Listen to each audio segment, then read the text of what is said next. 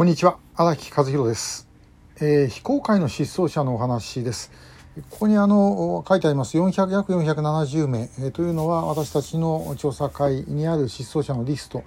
の数なんですけどもこの中で約200人の方が非公開になっています。で非公開の方というのは、まあ、いろんな事情がありまして、えー、我々があのご家族に接触できないケースえーまあ、あの金田辰巳さんのようにご家族に接触してなくても出しているケースもあるんですけども、まあ、あのご家族の意向が確認できないケースとですねあとご家族の意向で、えー、公開にしていないというケースと両方あります。で、えー、ご家族の意向というのは例えばあのご家族あの、まあ、家族親族の中で、えー、公開することに反対があるとかいう場合があるんですね。でまあ、まあ、それ以外にもいろんな事情がありまして、えー、公開ができないというケースはあります。でもちろん公開しない方が調べにくいんですけれどもしかし、まあ、それでも我々あの少しずつですけども調査は行っております。で、えー、その非公開のご家族の中のお一方ですけどもこれ調査会のニュースでも流しましたが、えーまあ、先日あの地方におりますうちの幹事から連絡がありましてその幹事が、まあ、フォローしている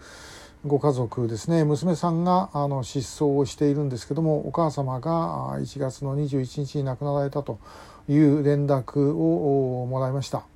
で私も15年以上前になると思いますがあのお会いしたことがある方で。えー、まあ、あのその担当幹事によればあの公開はできないんだけれども常にこう拉致問題の関心は持ってくださっていたというようなお話でありました。で、えーまあ、非公開なんであの詳しい事情を申し上げられないんですけれどももし公開してればあの間違いなく拉致濃厚に入っています、えー、そういう方です。で、えー、言えない方っていうのは別にあの大事にしてないから言えないとかそんなことではないんですね。それぞれの、まあ、いろんな事情があります。で、えーまあ、前にも話しましたけどもうちのリスト以外の方もおられます。であのうちのリスト非公開で警察のリスト公開っていう方も何人か、えー、実はおられるんですけどね。これはまあ当然あの何かあった時に、えー、まず聞くのは当然警察ですよね。で,、えー、でまあ、警察の方で、えー、これでリストであげますかどうですかって聞かれた時にあの上げてくださいっていうふうに言われた方も多いと思います。ですけど、まあ、基本的にうちで非公開の方はもう非公開扱い、にしていると。でその警察のこの約900人っていうのよりもその外にもまた被害者がおられる。でそれを待っているご家族そして待ちながら亡くなっていくご家族もおられるというのが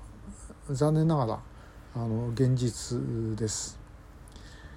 で、えー、まああの私たちこうやっててですね本当にあのよく聞かれるのは、えー、特定失踪者は何人なんですかっていう言い方を聞かれるんですね。で、えー、特定失踪者といってもですねあの我々の特定失踪者のという定義は、えー、拉致の可能性の排除できない失踪者ということになります。ですからあのこの470っていうのは特定失踪者リストの中の,、えー、ああの特定失踪者の中で調査会のリストに乗っかっている方というのが約470ということです。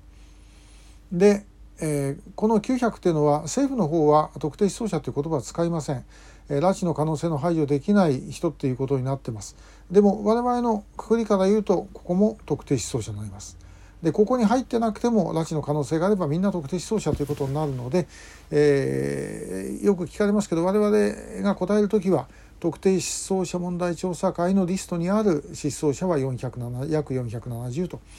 まあ、そういう言い方になっているということです。でこれですね北朝鮮側ももう分かってないですよおそらくね全部はね把握してないと思います。でそれをどういうふうにしていくのかっていうのは問題で、まあ、そのためにはですねもうともかくもう一人でも二人でも取り返していくしかない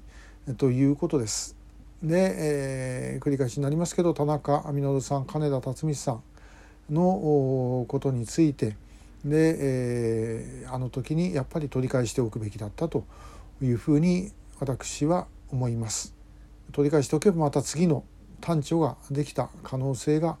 あるのではないだろうかと。で、えー、田中さん金田さん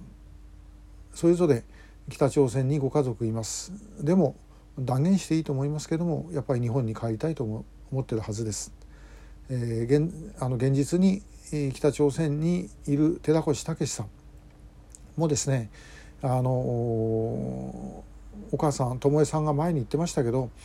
日本に一時帰国した、えー、平成14年ですねに一あの一時帰国してるんですけどもその時に北朝鮮にいるご家族はあのもうお父ちゃん戻ってこないと思ってたというふうに言って、えー、おられました。でたけしさんがあもう日本から戻らないなんてことはおそらく言ってたはずはありません。ですけどもご家族からするとやっぱりお父さんがあの日本に戻りたいっていう気持ちがあることはですねあの十分に感じていたんだろうというふうに思います。まあ、ですからあのともかく日本に戻してそしてそれからどうするかということを考えさせるということがあの必要ではないだろうかということにつきます。だってあの蓮池さんや千村さんたちも要はあの彼らが最初5人帰ってきた時はですね、えー、残ってる家族が人質だということでですねあのもう帰るっていう前提だったわけですね。ですけども彼らはあの日本で、えー、踏みとどまってくれたとそれによって最終的にはそのご家族も取り返すことができたということです。えー、公開非公開ね、あの認定の有無にかかわらずって政府言いますけどもともかく、えー、全ての拉致被害者をというんであればもうできるところからやるしか取り返す方法はないそういうふうに確信します。今日もありがとうございました。